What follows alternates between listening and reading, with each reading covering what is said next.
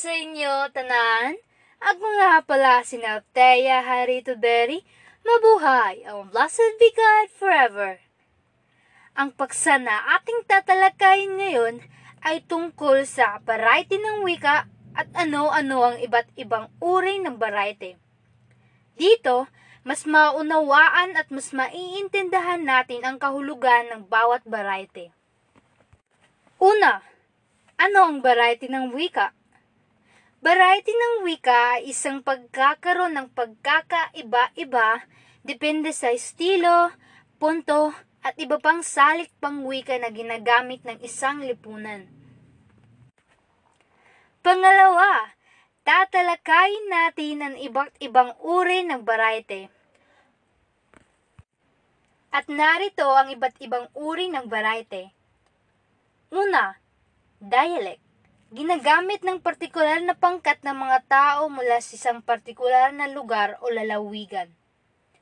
Halimbawa, Ilocano sa Ilocos, Cebuano sa Cebu. Pangalawa, dialekto. Ito ang lokal na wika na ginagamit ng isang lugar, probinsya o rehiyon. Halimbawa,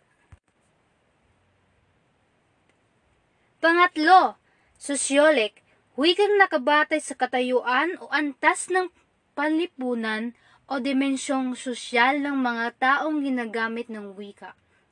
Halimbawa, apat, register.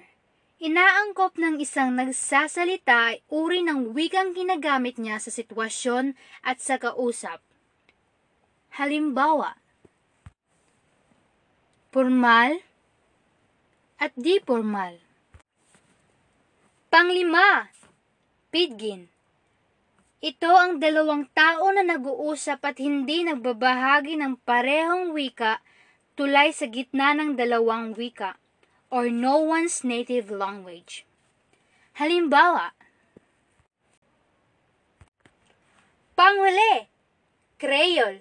Ito ay produkto ng pidgin na wika kung saan nagde-develop naman ang formal na struktura ng wika sa puntong ito.